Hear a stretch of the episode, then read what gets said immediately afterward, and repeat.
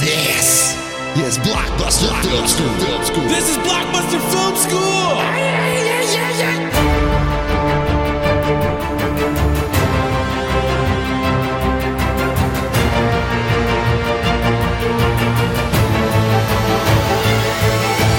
Hey everybody, it's a pretty boring episode of Blockbuster Film School here. Mm-hmm. Nobody enjoys any of this. Nobody enjoys music. Nobody's heard bum ba ba ba ba ba ba ba. Every single fucking march you've ever heard in every single movie you've ever heard. It's time. You're here. It's Blockbuster Film School. I've got my shirt off. Nick's got his shirt off. It is the Blockbuster Film School. And I'm Alex Bonner, and I'm joined by who are you, you handsome motherfucker? Brian Taps. Oh, wait a second. Wait a se- Are you? Did you throw your voice, Brian? wait, what's My your name, name? is Bram Souter. it's Bram Sauter, everybody. Bram Souter, aka Nicholas Souter. Nicholas Sauter, but he likes to go by Bram when he's talking vampires. Yeah. We're not talking vampires. That will be a different episode because Brian Tepps put a knife to my throat and said, We do a vampire episode or I walk. And I said, Okay, okay. He wants to host it by himself and have us stand in the corners without the mics. Well, yeah. It's gonna be great. It's gonna be fun. I- Yeah. but all the lights off. He also keeps threatening me with garlic, forgetting I'm Italian. You can't say that when I take a drink. Uh, don't die. I don't really know enough about. You're gonna have to do this by yourself. Well, everyone, if you didn't guess from my terrible version of Superman that I just did, we are doing Mr. was that that was that Star Wars? that- well, we'll get into that. I mean, it kind of leads into No, I mean literally. What was that? that was Superman. Oh, Yes, that was a theme to the Richard Donner Super. Oh, he's asking. I'm telling you, and we will overdub the shit out of that with me just doing bum bum bum bum bum bum bum bum, and then a bunch of strings come in real cool, pulsing the entire time. Always pulsing strings. You don't even notice it, but it's like, why is this pumping me up so much? Oh, pulsing strings. It's happening. But we are doing Mr. John Williams, a man with a name so boring that he had to become the most important musician possibly in the history of American film. There's no way you can ignore it. Yes, Nick is making a face, but he's going to be hard pressed to prove me wrong on this. Um, whether I don't lo- have to prove anything. well, whether you like him or not, Mr. John Williams is extremely fascinating. He's extremely important. And if you haven't heard of John Williams, then you're a robot and we're fucking on to you. It is time to go into the Blockbuster Film School. Nick, when was the first time you sort of registered John Williams as a composer? Today on the train when I was listening to Hmm. Spotify. That's fair. That makes a lot of sense. Uh, I'm gonna go with Jaws. Yeah. I definitely had a moment as a kid. I was a big Star Wars nerd. You know this, but You still are. I mean, like I am, but not in the same way I was as a child, where There's a fucking AT-AT walker outside. Yeah, but I I honestly don't care in a lot of ways what happens with modern stuff and all of the different offshoots and I used to read the dictionaries, the Star Wars dictionary of all the different terminologies and offshoots. I would read the Timothy Zahn books. This is deep cut nerd shit. I believe you mean Steve Zahn. so I would also read the Steve Zahn books. Yeah. Those were way more fun. But I will say this I became so into Star Wars. It was the first time I really started to then look at who edited it, who was the cinematographer, who was the producer, and who composed the music, obviously, because let's face it, the first thing literally that jumps out at you from Star Wars is the music. And we'll go into all of that, but I had to know who this person was. And then when I figured out that it was John Williams, and then when I figured out that this was the guy who had done Jaws, this was the guy who had done Superman, this this is the guy who done Jurassic Park, I had kind of a kid meltdown where I was like, how is this possible? Because like at that point, I'm already starting to figure out directors. Is that like what? It's one guy. It's just one fucking. And then I was a kid. I started doing cocaine. I was like ten years old. I was. What is happening? What is the world? Uh, you know, there was that. It was the '80s. You know, what are you gonna do? You were 10 in 93. That's true. I was. Yeah. That's Don't true. make me do math on this fucking show. Cut all me out. I'm not in this episode. No, you have to be. Math. God damn it. No, you're here for math. Resident mathematician. I'll take that title. yeah, that's actually. fair. you are. You are the head of the math department. But why don't we do a little overview of Mr. Jonathan Towner Williams? Pretty solid middle name, I gotta tell you. Also, his name is just John, not Jonathan. John Williams. I appreciate that. He was born in 1932. So, if anybody has a theory, I do, which is that in a way, John Williams is kind of the Steve Jobs of modern Hollywood. Hopefully, he doesn't die soon because Ooh, I just got a BBC update from my app. oh he's, no, he's dead. no! Don't you You've talk that it way. here Uh, first. dude. Also, be careful. John Williams will kick your ass. He will find you on the street. Fight me. Also, spookily, I knew we were doing this episode today. As I was walking down the street, I saw a guy. I don't always see a guy that looks exactly like John Williams. It may have been John Williams. I was staring at him. He started staring at me. It was a whole thing. has nothing to do with movies, but it might have been him. He only works with the Boston Philharmonic and the Chicago Symphony Orchestra. And I've seen him with the Chicago Symphony Orchestra. And there was a spooky sort of chaos magic. I was like, is this happening? Anyways, I love John Williams. You're a huge fan of John Williams. It's Me or the listeners? listeners, listeners, not you, of course. Yeah. You're, you're dead inside. Don't Really? worry. I am. Mm. I am too. We'll talk about why you're so disturbed. Why do you have some sort of overhanging beef that we can? I don't have a beef Mm. Did you do something? to John you? Williams. Here's the thing. You're making it out like Yeah. I don't like his music. His music is fucking great. It's Mm. phenomenal. Mm. What I don't care for, like you were saying, like he pumps you up. I don't give a shit about that. Not always though. I'm not looking for like the big ah ah ah get excited. There's men with fucking laser lights. That's fair. That is fair. But I would say that that is some of the stuff he's most famous for. But we'll get into this because I don't think that's where he starts. I don't think that's the stuff that wins him all of his Academy Awards. No. That's just something that kind of really puts him into the limelight in the beginning. That's his uh, his happier records that people like the most and they want to hear at the concert, but are not really the best stuff. But we'll get into that. So, born in 1932, he's obviously an incredibly skilled composer, conductor, pianist. He's kind of got this weird Prince thing where he knows how to play like 50 instruments. He has a film composer career over six decades. I just have to say, he has won 24 Grammys, seven British Academy Film Awards, five Academy Awards, and four Golden Globes, with 51 Academy Award nominations, which makes him the second most nominated person behind possibly still talking sentient robot head Walt Disney. And if nothing else, you want to say like somebody won an Oscar and you're like, oh, cool, that's great, Eddie Redmayne. At that level, where you're getting nominated that much, where you're getting that much accolades, when literally Hollywood is like, please, please don't ever die, Mr. Williams. We need you for the love of fucking God. It's important. But we'll go just a little bit of his early life, just go into it just real quick before we go to the music. He was born in Long Island. Hey. Hey, Oh. Park. Hey. Um, Call your sister over. yeah. Call over. Hey, Ma! Both of his parents were musicians. His dad was particularly a jazz drummer and percussionist who played with the Raymond Scott Quintet. He basically talked about how he was like super close with his parents and they like played music. He was like a music kid. He was a music prodigy to begin with, which is also interesting when I go into sort of comparisons with some of the more classical composers that people sort of don't necessarily connect him with, say the Beethovens and Mozarts of the world. But always, the vast majority of the time, come from some sort of musical lineage. In 1948, though, when he's a teenager, he moves to Los Angeles, where nothing happens. No one has ever done anything in Los Angeles, particularly with movies or music. He attends North Hollywood High School. He graduates in 1950. Um, he attends UCLA and studied privately with like a whole bunch of like really amazing composers of the Hollywood scene at the time. He also starts playing with jazz bands. In 1952, Williams was drafted into the Air Force, which will be interesting because when he's in the military, he plays the piano uh, as well as conducts the brass band and arranged music for the U.S. Air Force Band.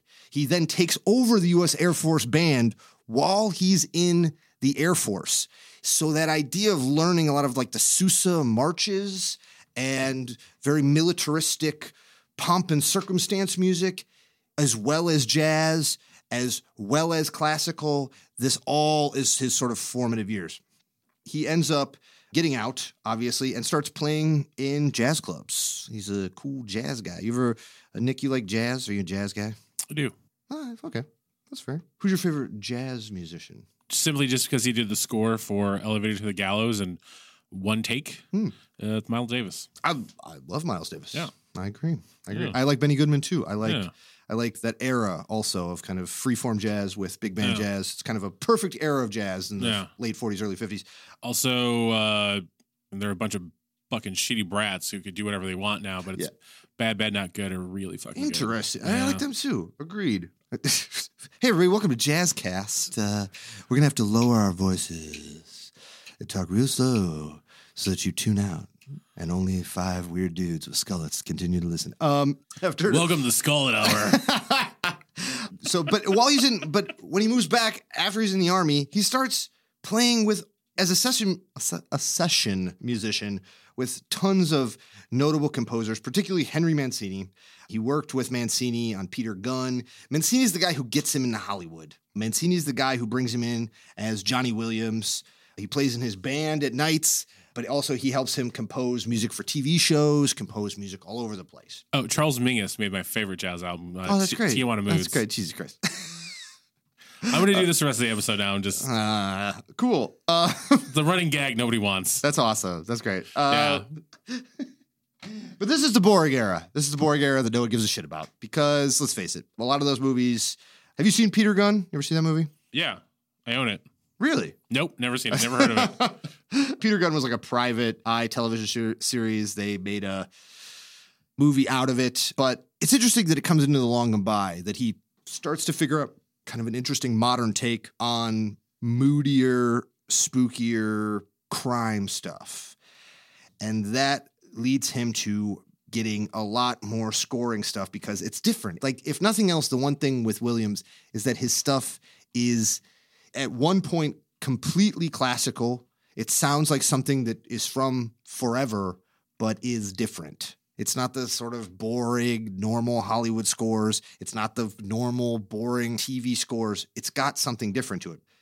There's a lot of like Tchaikovsky and Wagner, but I would make an argument that Sousa as well as Beethoven are big things. But the other thing that I've always noticed, and the thing we joked about a little earlier, was that he already could hear kind of rock and roll, and his stuff has sort of rock and roll and sort of what would eventually be like what we would call as like beats. There are sort of beats to it. There's a lot of bass, there's a lot of constant rhythmic stuff, there's a lot of strings creating a lot of rhythm underneath big brass band attire. They're not just these very sweeping, sad strings. The strings are always to push forward. And then you use your woodwinds and your brass in order to create emotion. So he's already creating his own sound. If you live in a tunnel and are a troll or possibly like a weird mutant, and you've never ever heard any Williams stuff. Now, it's possible you don't know that you've heard Williams stuff. That's possible, but you have. We'll get into that. We'll get into what you've heard, but you have.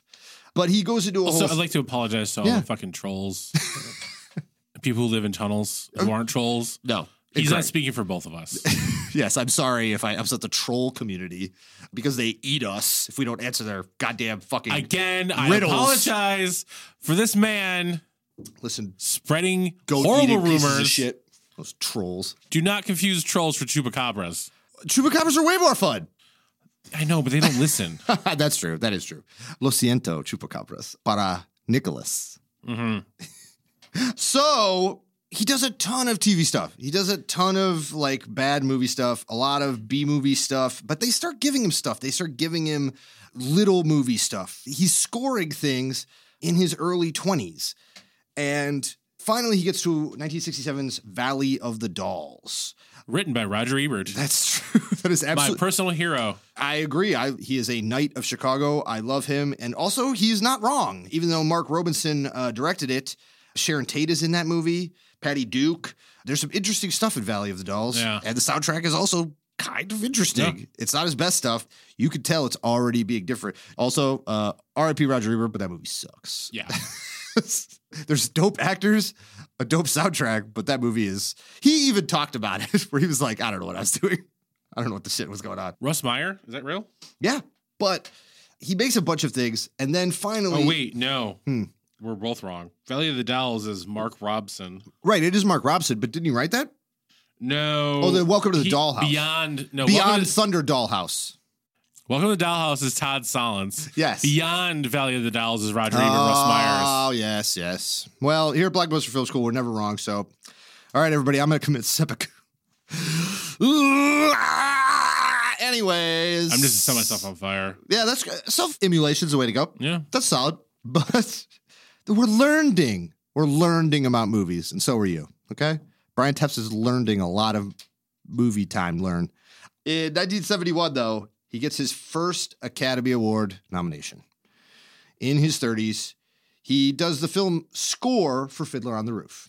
He doesn't write Fiddler on the Roof, obviously, but he makes the score. Uh, arrangement, yes, whatever you want to call it. But he's the composer, as is the term for film scoring. And once you get nominated for an Oscar, obviously you're kind of vinned for a little bit until your career falls apart. You know, I don't want to name any names. I don't want to say who they are. I don't want to say that they were the main guy in The Pianist. How are you so good in that movie? And then you're not in anything else ever again. It doesn't make any sense. But he makes the score for Robert Altman's Images. Have you ever seen Images? Uh, no. It's uh, weird. It's yeah, it sounds weird. very fucking weird. When we do our Altman episode, it'll be interesting, but it's definitely one of those ones where Altman's like figuring it out. He hasn't Yeah. quite figured it out yet. It will eventually become Nashville, basically. It will eventually become one of his weird vignette movies, but he hasn't figured it out. But he did figure out that he should use John Williams. It gets nominated for an Academy Award again. And then Hollywood's like, this is the guy. This is the fucking guy. And it's not who we're up to yet. But he starts then making the scores for The Poseidon Adventure, The Towering Inferno, Earthquake. Yeah, if there was some sort of disaster movie, John Williams is your guy. Yes. It is funny that every so often Hollywood has like a time where they're like, I don't know. Ernest Borgnine in a boat and it turns over. What if a comet hits the earth? What if like a boat hits a building? I don't fucking like. What if Sandra Bullock's on a boat? Yes. And there's a bomb. Yes. And Willem Dafoe Right. has creepy long hair. Right. Keanu won't do it. I don't know. Get the other guy. Yeah. The other guy being Jason, R.I.P. Jason Patric's career. friend of the show. Jason Patric. He's here right now. Robert Patrick is T1000. Yes. Yes. Are they brothers? I don't know. One of them is the brothers of the guy from Filter. Hmm. Interesting. Yeah. Because he's a Patrick too. Right. Hey, man. Nice shot. Yeah. Yeah. Interesting. Yeah. I took your picture.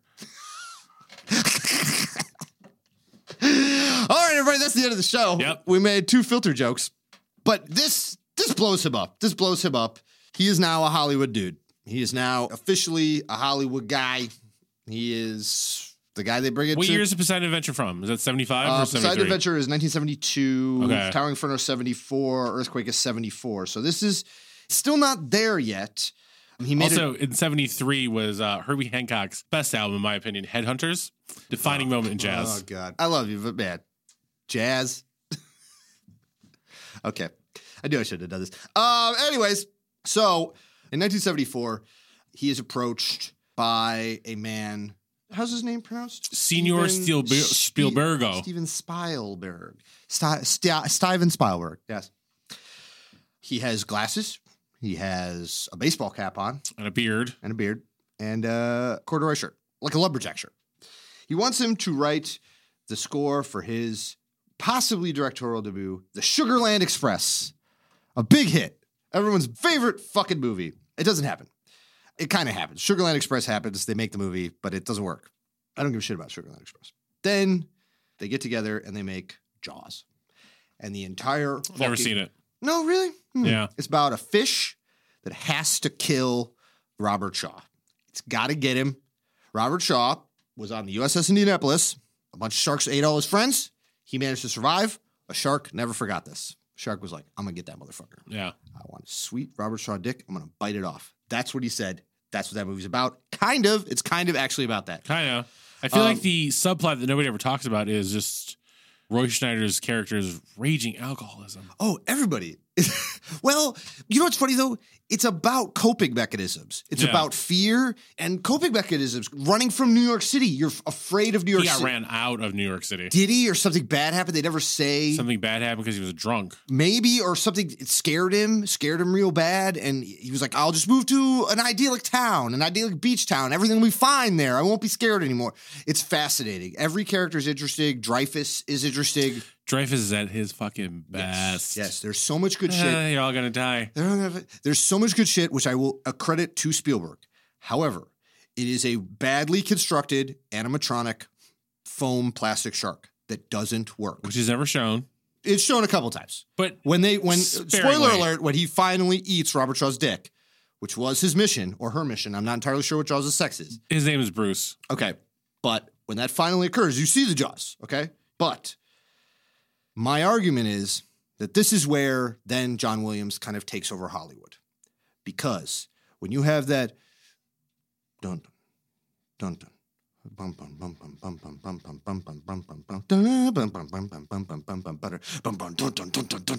it's metal, right? It's fucking metal, is what it is.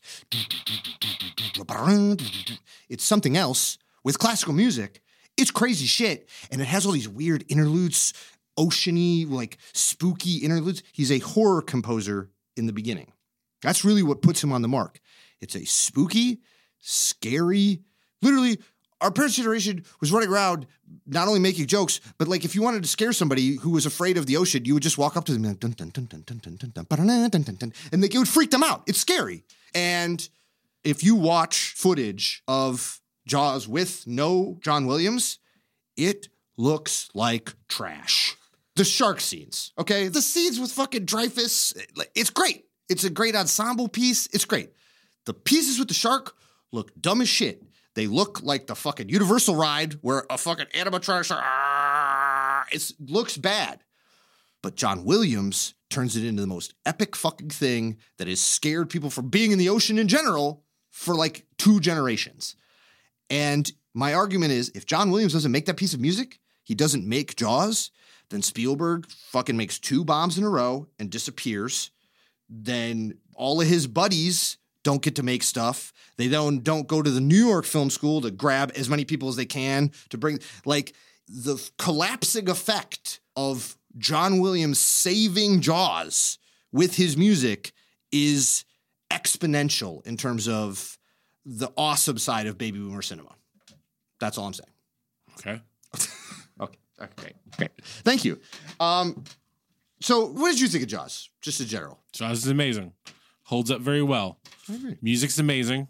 I feel like the movie wouldn't have been as good, but I think it would have still been a success. But I think it wouldn't have been a cultural phenomenon Yes. without John Williams. It still would have made a bunch of money. Mm-hmm. It just would have been different. But with John Williams, it turned into the thing where fucking Eddie Murphy gets eaten by a fake shark or Belushi gets eaten by a fake shark on Saturday Night Live. Yes. They make parody films. They make terrible fucking 3D sequels. Michael Caine does a sequel. He doesn't go to the No. Oscars to make a Jaws sequel. Yeah. No, you're 100% right. I agree with that entirely. Whether you like him or not, it's there is something polarizing about Williams. I agree. It's like you either are like a dork like me where you're like this shit is the coolest fucking music I may have ever heard. And then other people are like it's good, I guess. But there is that element where it's like the movie still would be good. It still probably would work, but it wouldn't have lines around the block. Yeah. Yeah, I agree. Uh, once again, then him and Spielberg decide to put the band back together. They're like, hey, hey, are you fucking rich as shit now? From here on out, the band never separates. There's literally an album just called John Williams and Steven Spielberg. I would watch that movie. I would read that book, honestly, like because after that, Spielberg and Williams begin they begin their marriage. And a bunch of other people have tried to get married to John Williams, but they haven't really gotten married to him in that way that Steve really did, where they kiss, they full kiss. Anyways, they made a movie called Close Encounters of the Third Kind after that. You know, you, you follow up Jaws. Why not follow it up with, oh, I don't know, another insane cultural touchstone movie that makes a fucking insane amount of money? I don't know. Try that maybe. Hmm. What do you think about Close Encounters of the Third Kind? Math department head Nicholas Sutter. Saw it once. I didn't care. I like Richard Dreyfuss in it. I'm almost going to slightly agree with you in terms of the collaboration of Spielberg and Williams in that I like it, but I think it's more flawed than a lot of their collaborations. Yeah. I think it's honestly a test run for the next one they will do that actually smooths out all the pieces. 1941. Correct. Correct. The theme is very memorable. Mm-hmm. Richard Dreyfuss fucking with his food is very memorable. Truffaut is acting in it, Which is weird. which is very weird. It's so weird. Um, Also, but like, what's her face? Teri Garr. I love Teri Garr. though. She is so. I love Teri Garr. I wanted when I was a kid, I wanted to marry Teri Garr in Close Encounters of the Third Kind. When she breaks up, spoiler, when she breaks up with Dreyfuss because she's obsessed with aliens, I was like, you could get married to me, Teri Garr. I'm like a child. I was like, Yeah. but When I saw Young Frankenstein, I just sort of wanted her to slap me. he was my boyfriend. That's Cloris Leachman. no, I don't care. I just I just like saying that whenever Yeah. anyone says Young Frankenstein. But it does start to put forward a a couple of Spielberg y things where we'll we'll have a Spielberg episode. I don't know. Do people like Spielberg? Anyway, but I will say this. I think this is the one where Spielberg takes over a little bit. Like it's more Spielberg-y kind of stuff. He has big special effects. He has kids saying shit. He has crazy ensemble stuff. He has weird sci-fi stuff. And the music is good, but not the main centerpiece. And is truly the kind of comeback of like dominance where he's like, nah, dude, I still am me. And I know you saved Jaws, but listen, man, I still know how to make movies. They put it together. It makes a lot of money. The next big movie, we're going to talk about it. Um, I know it's upsetting to you. I've never talked about any of this on the show. Um, in 1977, a friend of Steven Spielberg's, who may or may not be the smartest businessman filmmaker of all time, or possibly some sort of Illuminati alien man. That's right. I said it. Mr. George Lucas. That would explain his neck. you shut your goddamn mouth, crush you like a bug. Here's the thing I will give George. He sees these movies, he likes John Williams, I've watched a couple of interviews leading up to this. A couple of them were fascinating, just from people asking John Williams about this. And the thing that John Williams said, he said two things. One, that George Lucas came to him and threw ideas at him that he had never heard before. He had never heard anyone pitch musical ideas to him. And basically, George Lucas, in that CEO way that he has, he was probably much cooler back then, was like, You're the only guy who can pull this off. You. That's it. I will not make this movie unless you do this. I won't leave you alone until you do this. You have to do this. You're the only guy who can do this. And then, literally, they asked him, How did you come up with the theme for Star Wars? And he said he had some ideas based on the notes that Lucas had give him about old, sort of Flash Gordon serials, these kind of big bombastic things, Sousa. And then John Williams tells this awesome story about how he woke up from bed, he had been sleeping, he didn't know if the lightning was real or if it had been in my dream, but he said that he heard like a crazy bolt of lightning. And he said to himself how kind of jarring, but also how much he enjoyed that. How much everybody sort of enjoys jarring bolts of lightning. Is that where you came up with the original score of Star Wars? And he said, Of course, that's where I came up from the original scores. And then he said, I'm the original gangster. And then he pulled out a gun and just put it on the table. And he just said, Do you like my gun? And then he pulled his penis out of his pants. It was very confusing. It was a very confusing interview. But it was a cool story. And then you shot Idris Elba on the streets. Stringer Bell, he'd stepped too far. Okay. He'd stepped too far. Listen, because with one breath, with one, a long time ago in a galaxy far, far away, beat, silence, lightning bolt, boom, fucking, you know, like that music, that piece explodes out.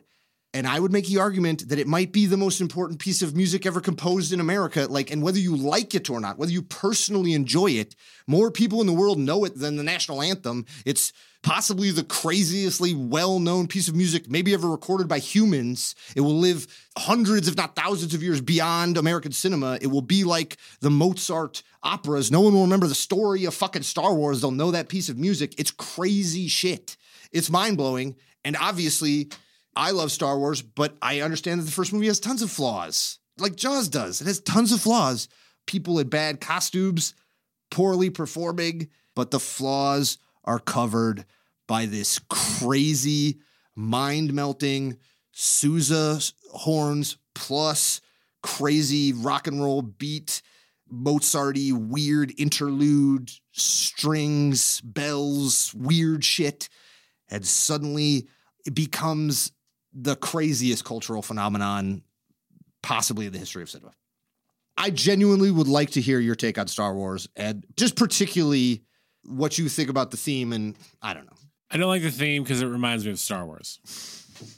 Don't like Star Wars. Cool. Like Star Wars for a couple years when I was younger. Right. And then I was just like, eh, I'm over it. Okay. The rest of the music, it's very good. There's no denying that. Right. But like I said before, this whole pump up thing, this whole let's fucking, you know, charge the fucking gates. Yeah, but that's just the beginning. See, that's the crazy bit to me. That's where he really starts to shine, in my opinion, is because that's only a, a small touch. Everyone remembers that opening, but everyone also remembers the Imperial March, right? The Imperial Vader theme, plus all the weird interludes that then become these softer, sadder stuff. Yes, there's the big bombastic military themes, but there's a lot of really powerful, softer things. The Binary Suns piece is such a beautiful piece of music. It's so sad and symphonic. It's honestly like it allows Star Wars to exist. It And that's my problem with it. but you like Empire, Yeah, I do. right? But see, like Empire, like you know what you know what Empire is. Empire is a movie that is worthy of the music. Yeah. And it could have gone the other way, but Williams in Star Wars begins to really begin to manipulate you. He begins to be like, now is the part where I want you to feel pumped up. Now is the part where I want you to feel longing. Now is the part where I want you to feel whimsy and comedy. Now is a, he literally makes you f- like tricks you with music. It's crazy shit. It's opera. And I will make the argument that this is also where he begins he's not quite there yet, but I'll point this out a little later with some of the movies you like a little more. We'll kind of go a little further into this, but he starts to register where lines are, right? Like when he's composing the theme. Now he's John Williams.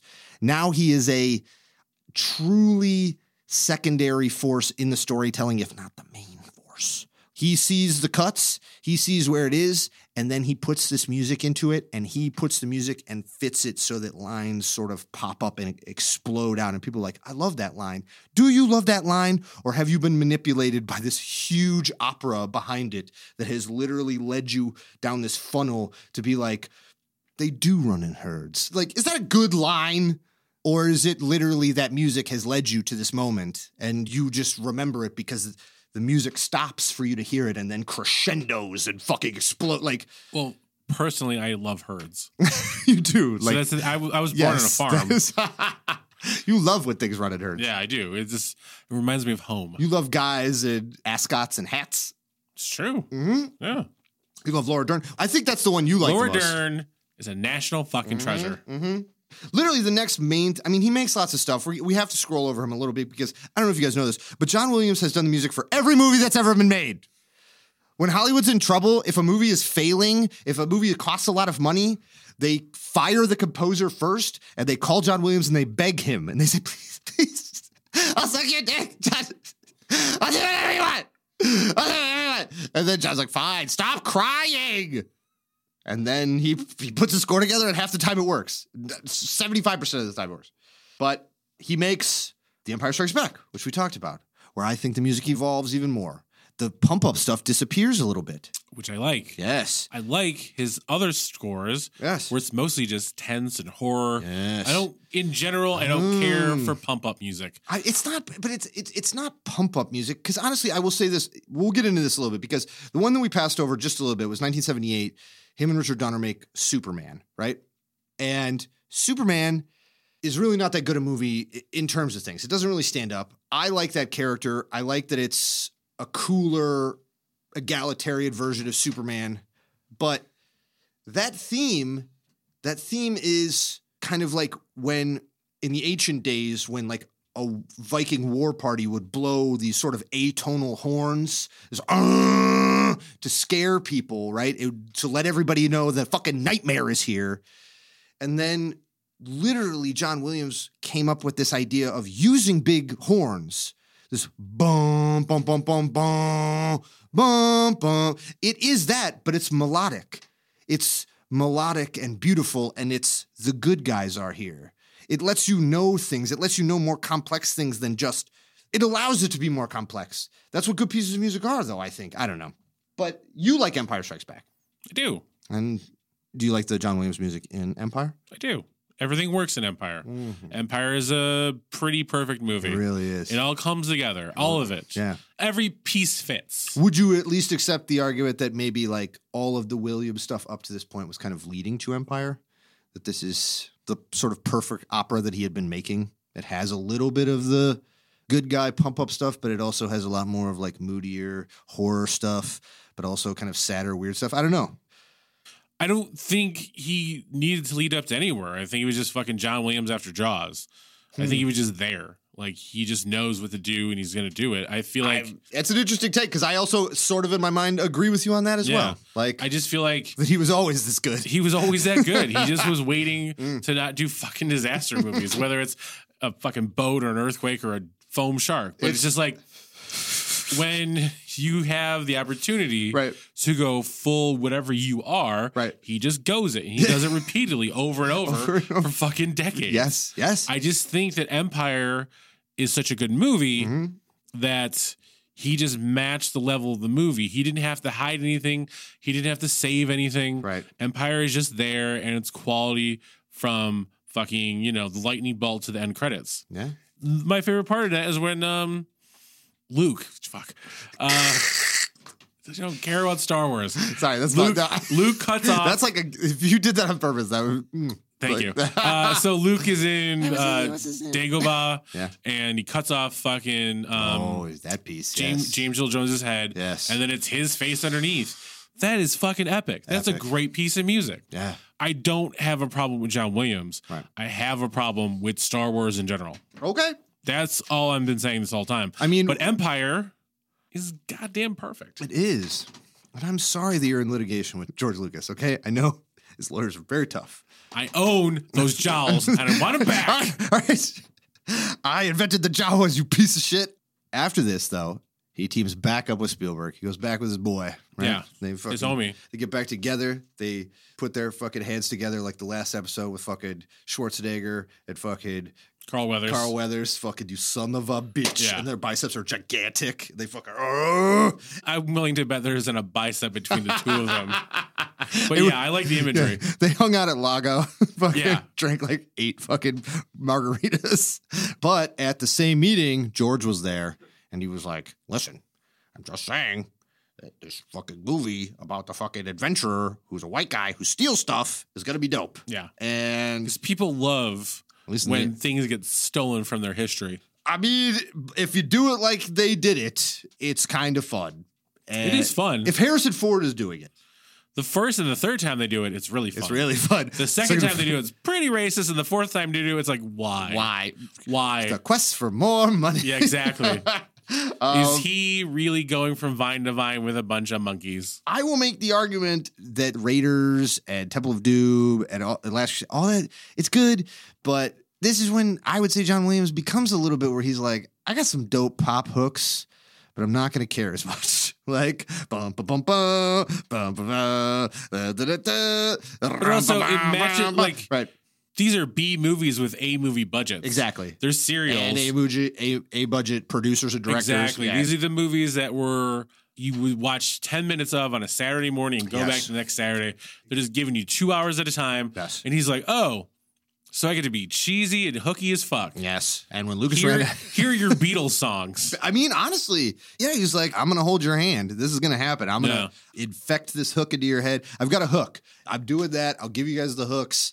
There are cool pieces. I actually think Temple of Doom has one of the cooler scores. The movie is dumber, but the score is cooler because it's horror stuff. Him being allowed to be a little spookier, a little weirder. When he's doing horror movies, he's the best. That's his trick.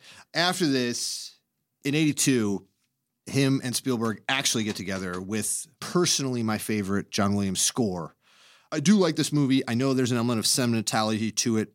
It's another one where I think it's an amazing ensemble. Having an ensemble movie with kids and it fucking works that good.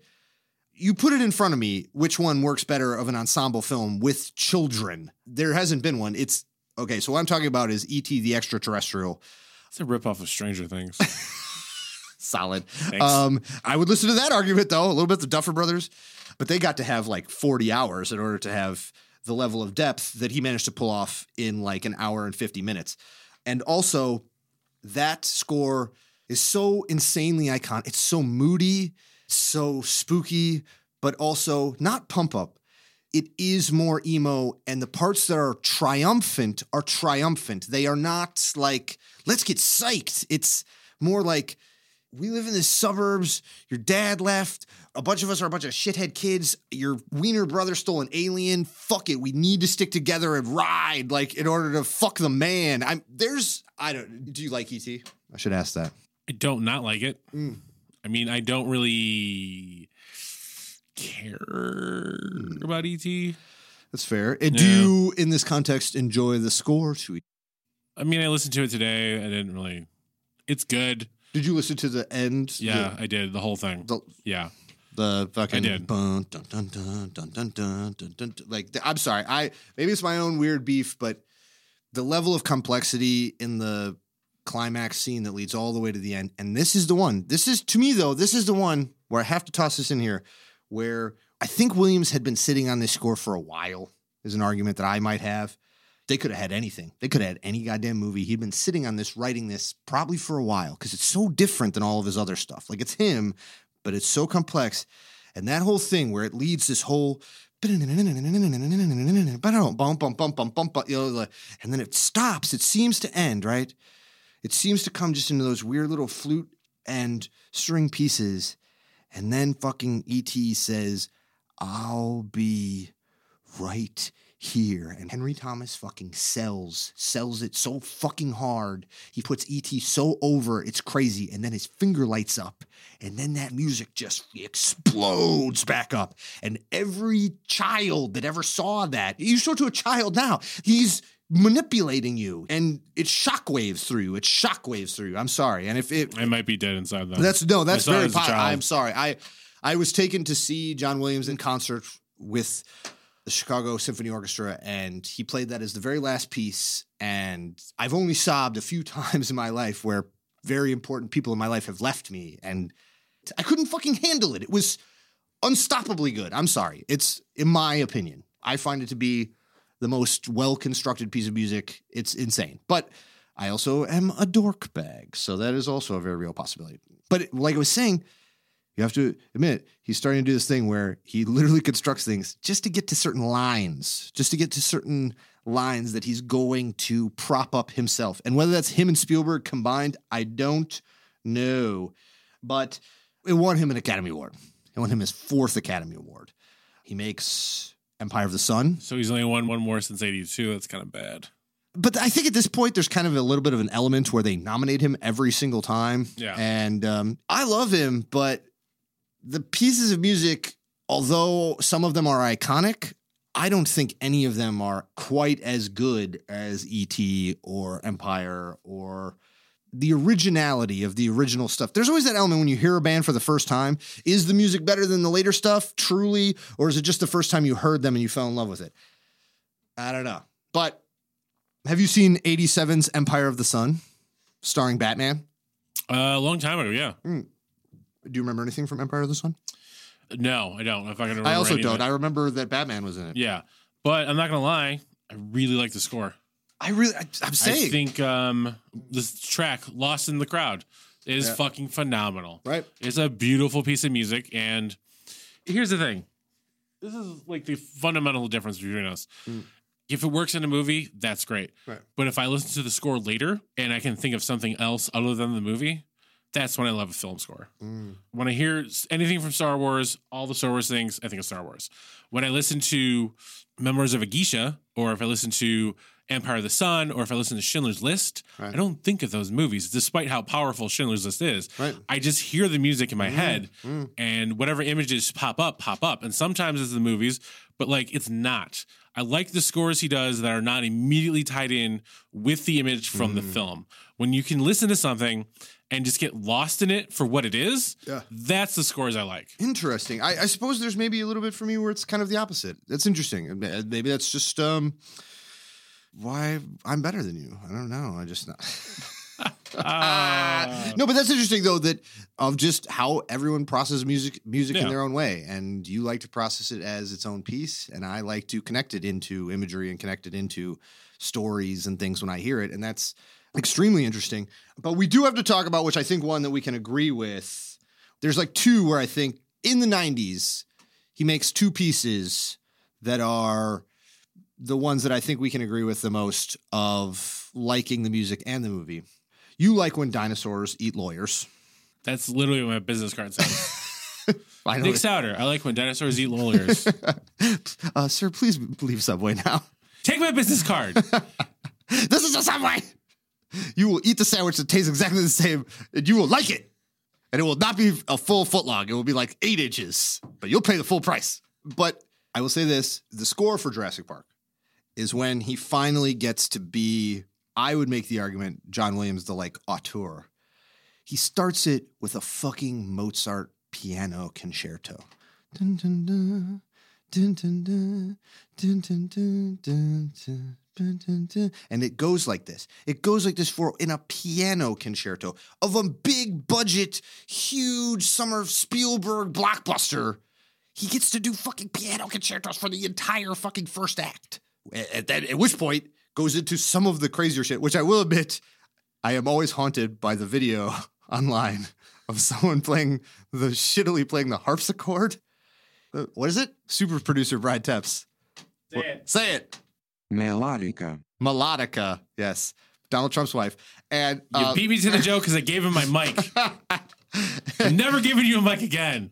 I lost a joke.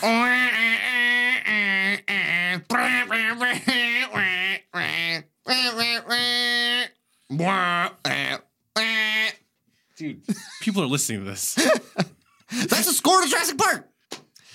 It's very Mozart. It's very Tchaikovsky. Starts with piano and then begins to slowly build. Squeeze box, squeeze box, slowly, slowly, slowly, and then crescendo into these big fucking thing. And then they do run in herds.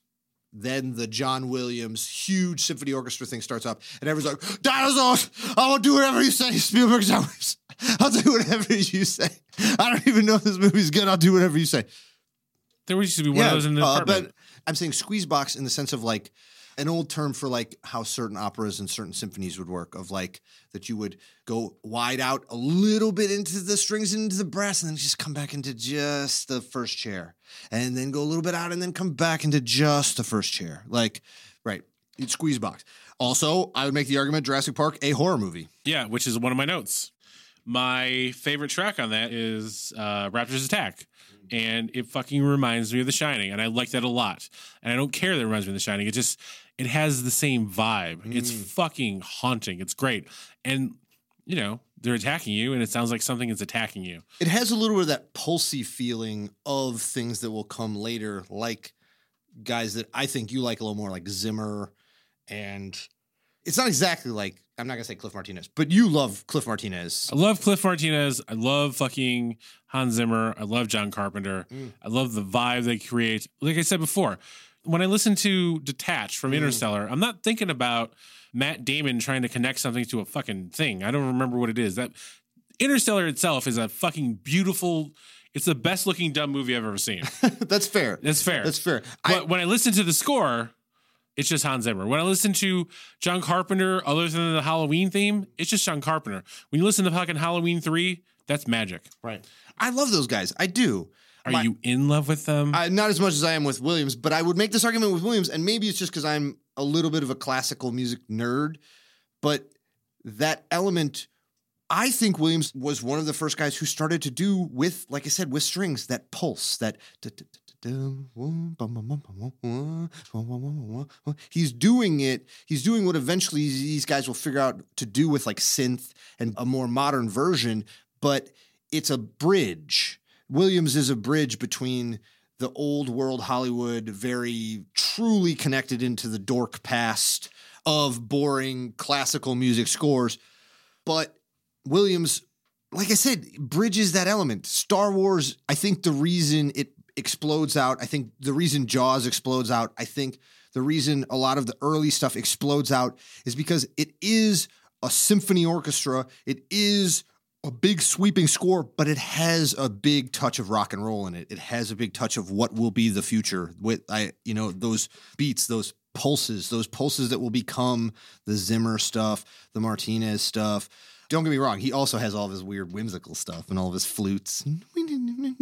To Too many bassoons.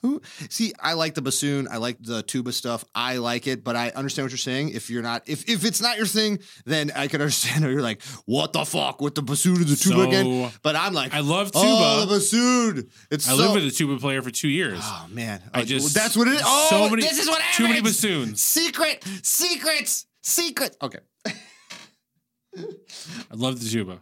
that's fair. Um, and then we get a little more into territory of things that you were talking about, which is he really makes these very thoughtful pieces that are all of them should have won Oscars. They only didn't because they were like, we can't give John Williams the Oscar every year. It's ridiculous. But he gets nominated every every movie that John Williams puts out gets nominated. You know why? Because it's fucking rad. Maybe it shouldn't win. There are better pieces, but it should get nominated because it's fucking amazing. He's he literally is composing operas every fucking year for every fucking movie they ask him to do, and they're all rad. Some are better than others, but they're all rad. He makes Schindler's List, the comedy. Um, he. Pause for makes- Brian's. Oh, no, no. Come on. I'm, jo- I'm joking. I'm joking. It's a joke. He makes, I don't uh, stand by that joke. he takes a little break though. He makes a lot of stuff kind of in the middle there of the mid 90s, but he takes a little break. And then his 2000 stuff, like you said, comes back and it has this different edge. He's been listening to your guys, he's been listening to Zimmer. And Memoirs of a Geisha, I love that piece. I, I, Love I, the whole fucking thing. I don't even remember that movie, but I know I those, never saw the movie. I know those I pieces just of know the soundtrack. Yes. It's him, it's Yo Yo Ma, and it's it's Itzhak Perlman. Yes, very amazing. Very. I. Hmm.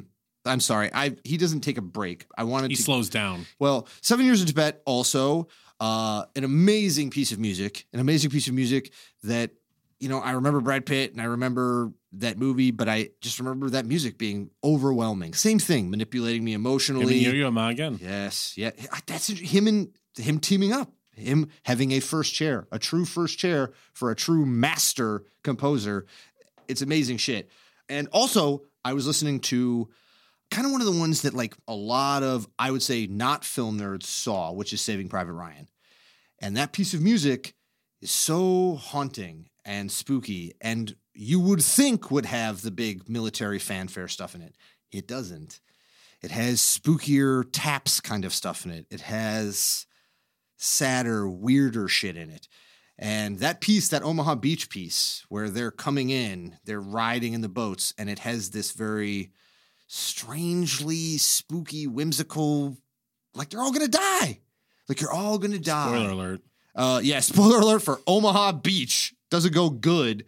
Uh, goes bad for everybody on both sides. Um, but is same thing. Why I feel like he maybe saves his truly best stuff for Spielberg because Spielberg's stuff on screen he doesn't have to save. He only had to really save it the one time. He only had to really save it the one time. All the other times And Spielberg's been resentful Right. about it since. well, he's but that's awesome that he's literally like he's never going to save my shit. He's only going to enhance it. That's not going to happen ever again. I'm going to make until he gets fucking old and nobody remembers Well, Bridge of Spies. everybody. Oh boy. Whoa, okay, we're jumping ahead. We're, we're- We're talking about Spielberg. yes, but you have to admit. I mean, there's a real possibility that Omaha Beach scene is the craziest action sequence ever put on film. Like, Yeah. uh, I saw it at the old Golf Mill movie theater, R.I.P.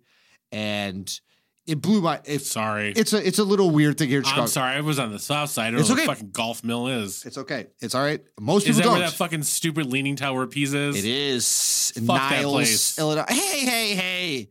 It's where people count in Niles, Illinois. We also maybe recorded some of our episodes there. Uh huh. So They sound better here. that is true. It definitely sounds better in Humboldt Park in Chicago, Illinois. But I will say this though, it was one of these last big crazy movie palaces that they built in like the 50s.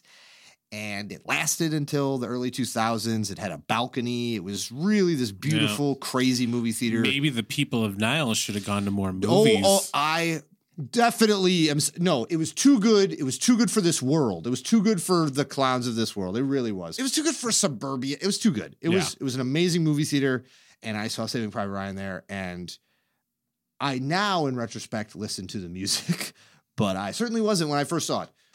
Yes, but I would say his late '90s stuff, although is not the most popular movies, is some of the better musical pieces he made I agree. of skill, Yeah. of skill and making wilder stuff and technical things. What's your favorite of uh, truly? If you had to name a favorite of those kind of like 90s, Memoirs of a Geisha, Civic. Memoirs of Geisha was later. Yeah. Yes, you're right. I'm sorry. That was a little If I'm going for 90s, Yes. besides Jurassic Park, Mhm. it's Seven Years in Tibet. Ooh, good. I, It's great. It's a great yeah, fucking I score. dig it. I It's dig it. really good. Yeah. And Yo Yo Ma! No Yo Ma, and not as hooky, I would say. It still There's has no hooks, to it. It's all it's Williams. There's always a little bit of uh here's some crescendos that I'm going to now suck your emotions into what I want you to do. But yes, I agree. It's not bum bum bum bum bum bum, bum. like n- that's what that song is. There's indie hooks. Okay.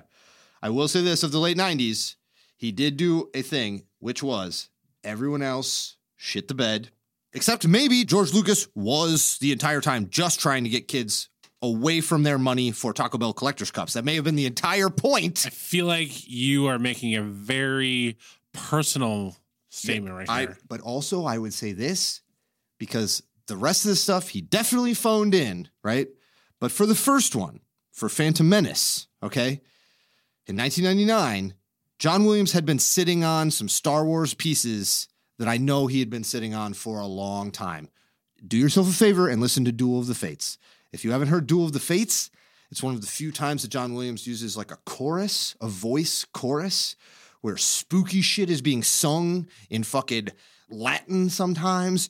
And it is the song that is sung when Obi Wan Kenobi and fucking Qui Gon Jinn take on fucking Ray Park with a fucking dual edged lightsaber. And it almost, it was such a good piece of music that it almost redeemed one of the worst, most racist, fucking underwhelming, shithead, moron movies of all time. That's how good a couple of his pieces of music almost managed to. It honestly, I still have people who defend Phantom Menace and they're like, "But what about that scene when fucking they fight Darth Maul and the fucking Duel of the Fates is playing?" And I'm like, "Yes, yes, I understand." there was one sequence with one of the coolest pieces of John Williams music ever that he literally had been sitting on, possibly writing for 20 goddamn years. But that movie is trash. It is trash. You heard that, George Lucas is trash. He made the other stupid ass Star Wars movies. They're Star Warsy. He does a great job, but none of it is really. He is. I'm saying it right now. Phoning it. yeah, you Never- love those prequels. Mm, I quit the show. I'm sorry. I'm sorry to do that to you. I'm sorry. I'm sorry. That's not I true. didn't see those prequels, by the Mm. way, Mm. until you sat me down and had me watch them after we went and saw episode One second. seven. One second. To be fair, we had a conversation and we I was you were like, what happened? And I started to explain it. And then we sat there and we were a little drunk and high. I also at the time had a similar conversation with my ex-girlfriend who also wanted to see them for some reason. But why did you take me to the chair and not both of us? She was willing. Granted- she was willing. I'm not gonna lie. He take me to the chair. He didn't leave me enough room with one hand to light my cigarettes and smoke my bowl. Yes. So it wasn't a kidnapping. Yes. It was just, hey, just fucking watch the prequels. I just have to put this is in my notes. The Duel of the Fates at the climax of episode one, Phantom Racism. The Duel of the Fates in Wikipedia is referred to as an aggressive choral movement in the style of Verdi's Requiem. Yes, I, I just, I, I kind of, that's what it is. It is a requiem, but it is a requiem that is vicious. Ha ha, bon dun dun, bon dun dun, bum bum bum bum bum dun dun dun dun dun dun dun dun dun dun dun like it's literally this crazy fucking piece of music, and you're like.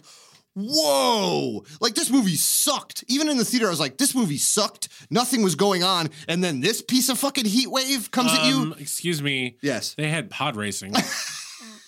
There was a hilarious character, Jar Jar Binks, which I won't even do that voice because I don't want it to be isolated. So people have me doing a Satchmo voice. So that's Thank right. you. Thank you. Thank thanks all thank all of us. Also, Anakin was played by a kid. It was a kid. Uh, I'm a kid. I'm the main character. I'm Darth Vader. Fucking Jesus Christ. George, what the fuck, man? Anyways, I wonder what that moment was like when John Williams saw it. He was like, Jesus fucking Christ. Jesus fucking Christ. All right. All right. I remember when they showed me Jaws and I had to save that shit. All right. All right. Here we go. All right. Jesus Christ. Oh, boy. Oh, boy. I just John, are you okay? I just imagine John Williams sitting there watching this and then turns to his assistant. No, no, no. Get the good scotch. we'll save the blended stuff for George's next move for for Steven's next movie. Give me the si- give me the single malt. We're fucking we're burning through this. His hands are on the chair and they're just like his knuckles are getting white. He rips off big- part of his chair and He's like, oh shit. Oh God! I'm I remember my- this dope music. I'm in my for fucking, what? I'm in my late sixties and I just tore apart Ah. wood. Ah, Christ. Jesus Christ. Anyways, he's always making stuff. He's always making stuff. He bounces back though because in terms of money, because he's poor. He's very poor at this point. John Williams. Uh, Can we talk about his net worth? I googled it today. what is it? Do you want to take a guess? Also, keep in mind he's a composer. Don't take it too I get crazy. Eh, but he gets a little chunk. Na- Yeah. the- later, definitely.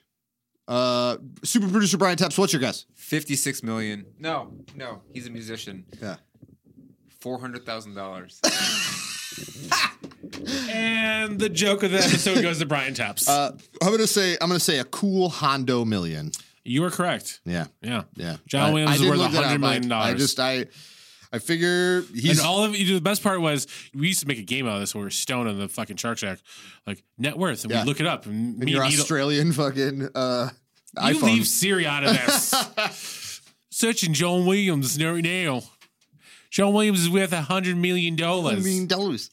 like when you Google it, like they'll show like you know like Adam Sandler, like he'll have a couple smiley photos and Yeah. one where he's just like morose. Yeah. John Williams is all smiles and Hell all yeah. beard because he could just sit there with all his bassoons and all his money. I will toss this out there. Super producer Brian Tepps brought up a little point earlier about how can a guy make such amazing emotional music and where does the trauma come from? Where does it come from? I would make the argument that it's a little closer to this is very nerdy, and I don't know because I don't know John Williams of this element where Mozart was a child prodigy as well.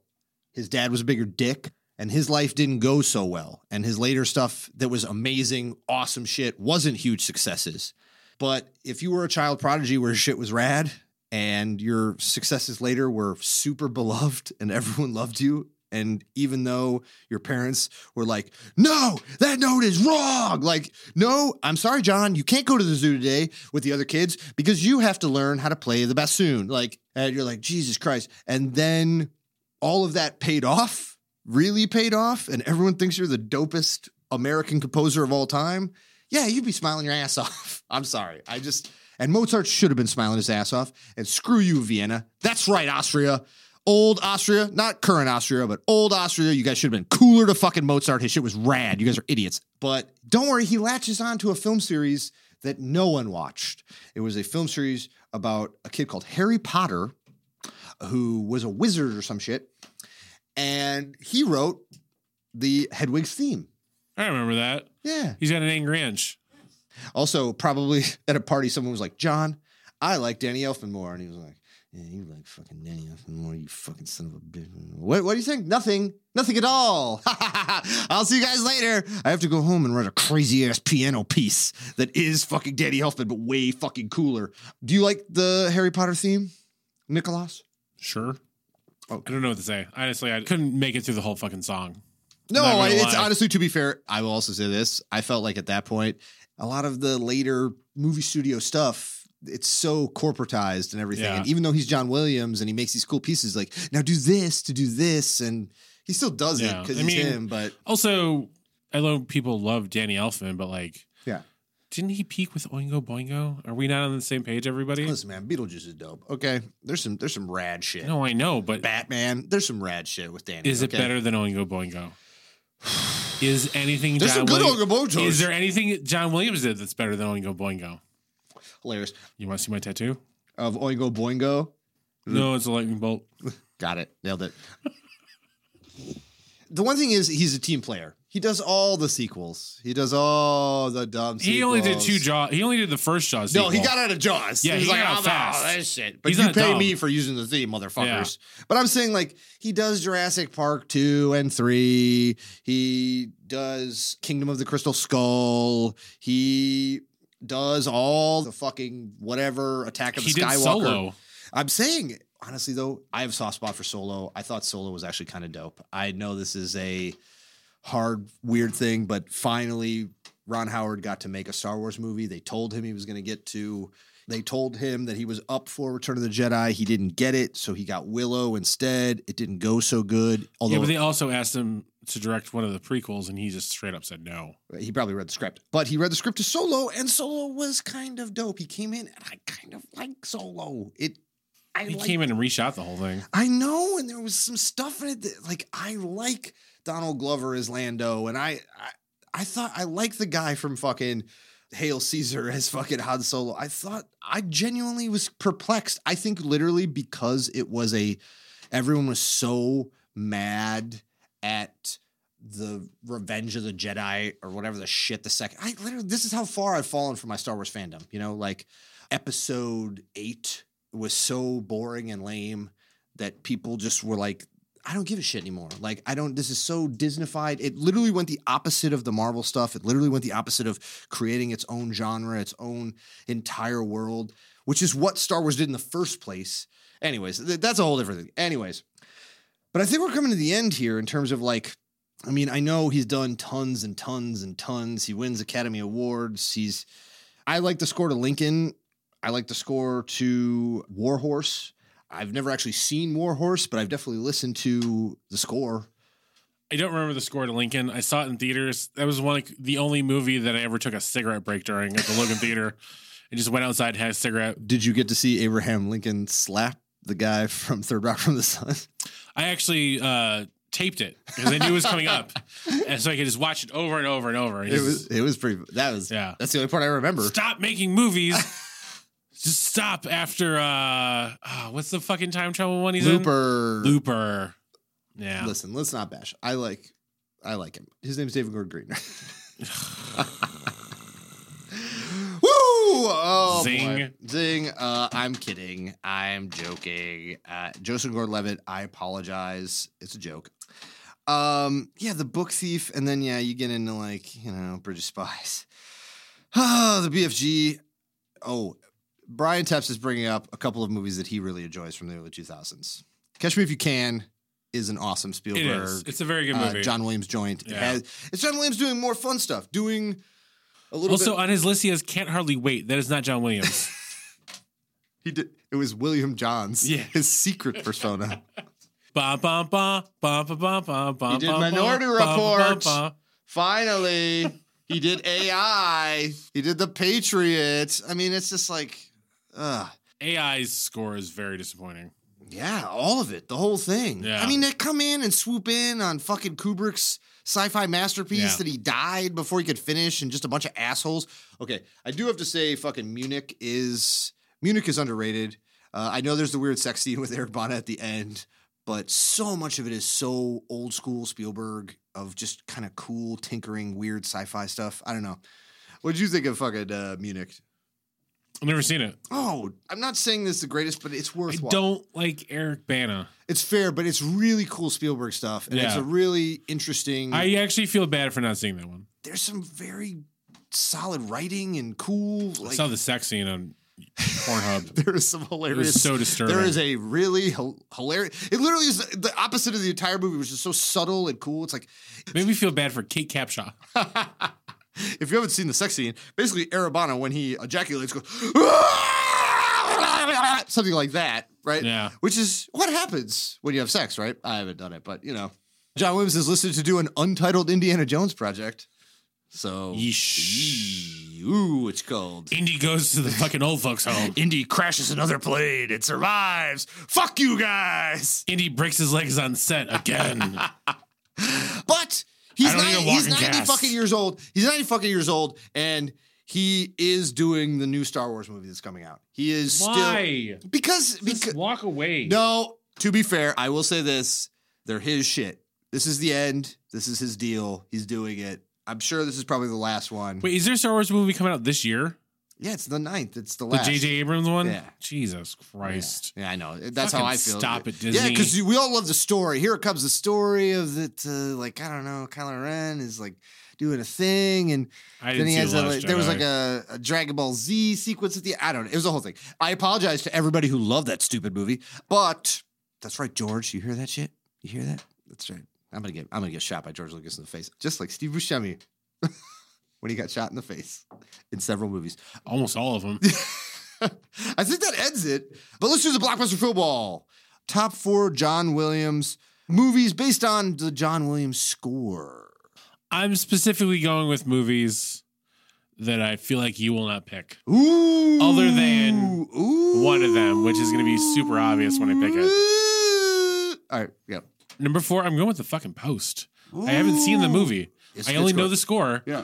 And I fucking really enjoy it. Mm. It's outside of his what he does. Like like I, I don't know if I mentioned this before recording or at the beginning of Mm-hmm. the episode, but it's like the first track on there, in the middle of it, he just brings out some weird synth shit. Yeah. It's like we like a weird electronic drum thing or like a weird synthesizer, but like it just sort of blends in perfectly what he's doing. And then like it's a very subtle soundtrack.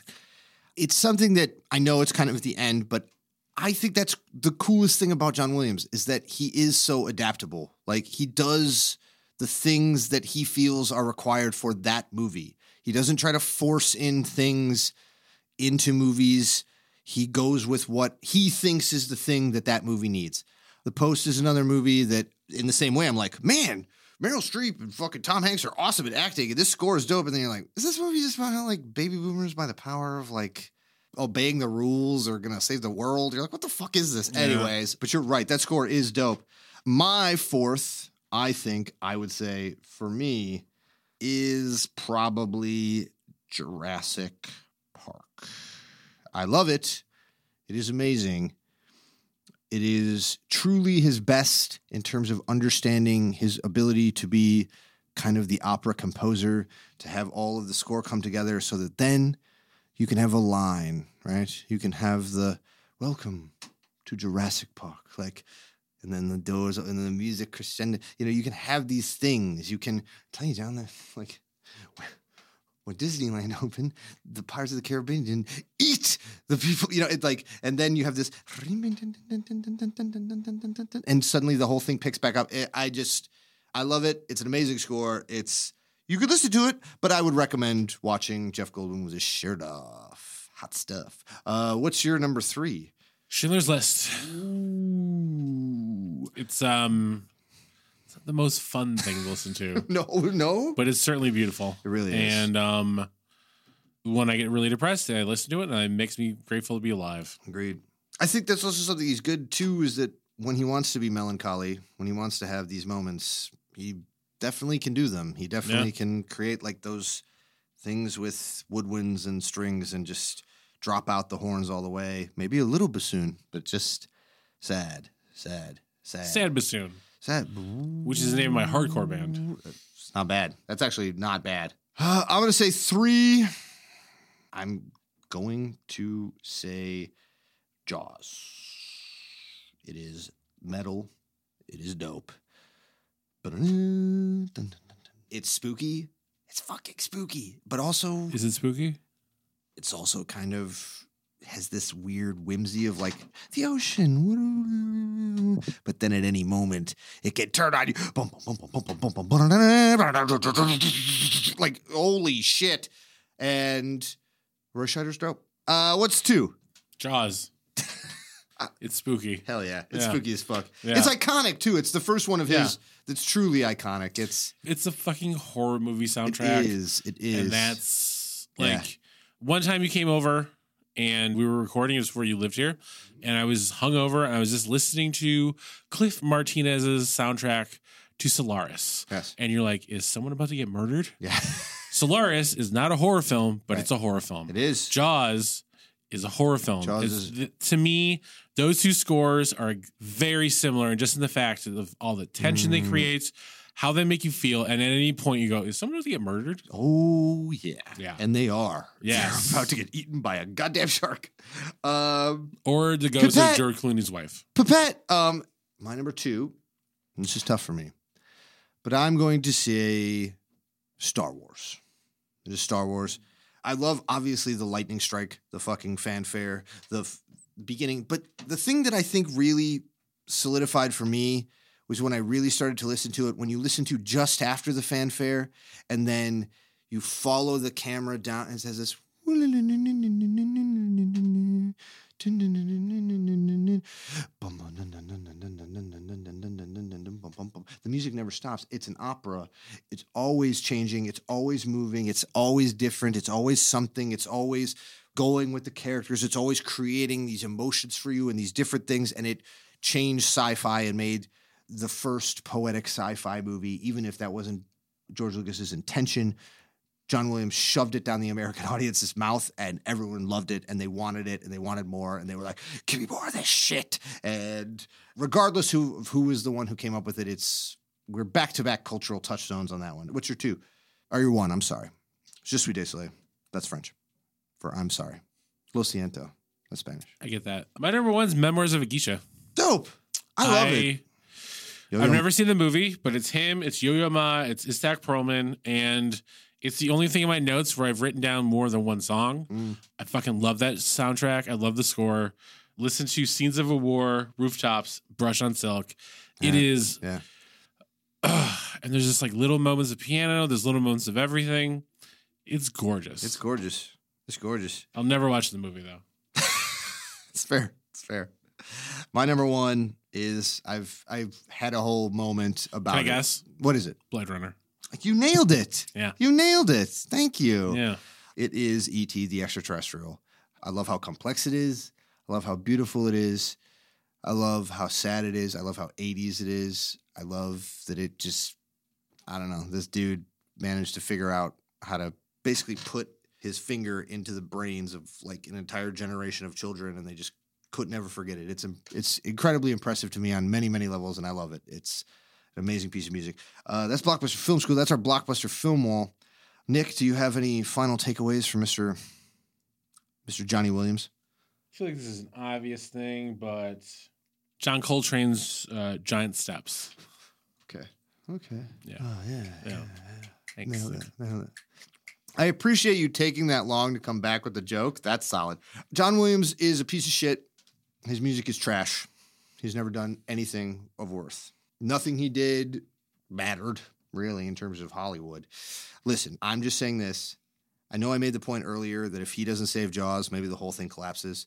If he doesn't save Star Wars, maybe the whole thing collapses. Maybe if he doesn't save, it's literally like a never ending cycle of if John Williams' music doesn't, and it, maybe it goes another way. Maybe it goes to someone else. Maybe it becomes a whole different thing. But in our timeline, in the way that it works, in the way Hollywood works, I swear to God, when Williams is done, when he's truly done and he's truly gone, and we're already feeling it a little bit, you're not going to have that magic. The dude's stuff is magic. It created magic. It allowed people to become huge filmmakers who we all love, who maybe would never have been allowed to make this stuff unless Williams's fucking magic sort of touched it and made it fucking amazing. Honorable mention to Hook. Honorable mention to Duel of the Fates. I know I'm sort of the nerd. I know this is sort of my episode. I have loved the goddamn bastard my entire stupid ass life. And I think that he, like I said, of American composers for America will be regarded in the same way that like Mozart is regarded for the Vienna School and the way that Tchaikovsky is regarded for the Russians, that John Williams is truly a master of music, even beyond film. We will forget these movies. We really will. Like a thousand years from now, people will still listen to these musical pieces and think they're fucking dope. They will not remember any of these storylines. They won't. they, so, but that's it. That's Blockbuster Film School. I had a good time. Nick, did you have a good time? Charlie Parker. Charlie Parker! Fucking Dizzy Gillespie. Anyways, Taps, you have a good time? Hells yeah. Well, I hope you learned some shit. Uh, this is Blockbuster Film School. I love the shit out of all of you, particularly you, Taps, particularly you, Nick, particularly you, John Williams. And I want you all to drive your cars real fast. I want you to take drugs. I want you to do whatever the shit you want because civilization is collapsing. We are Blockbuster Film School. We will be back next week with a, another edition of a deep dive into film. And we think you're great. Nick, I think you're great. I think we're all great.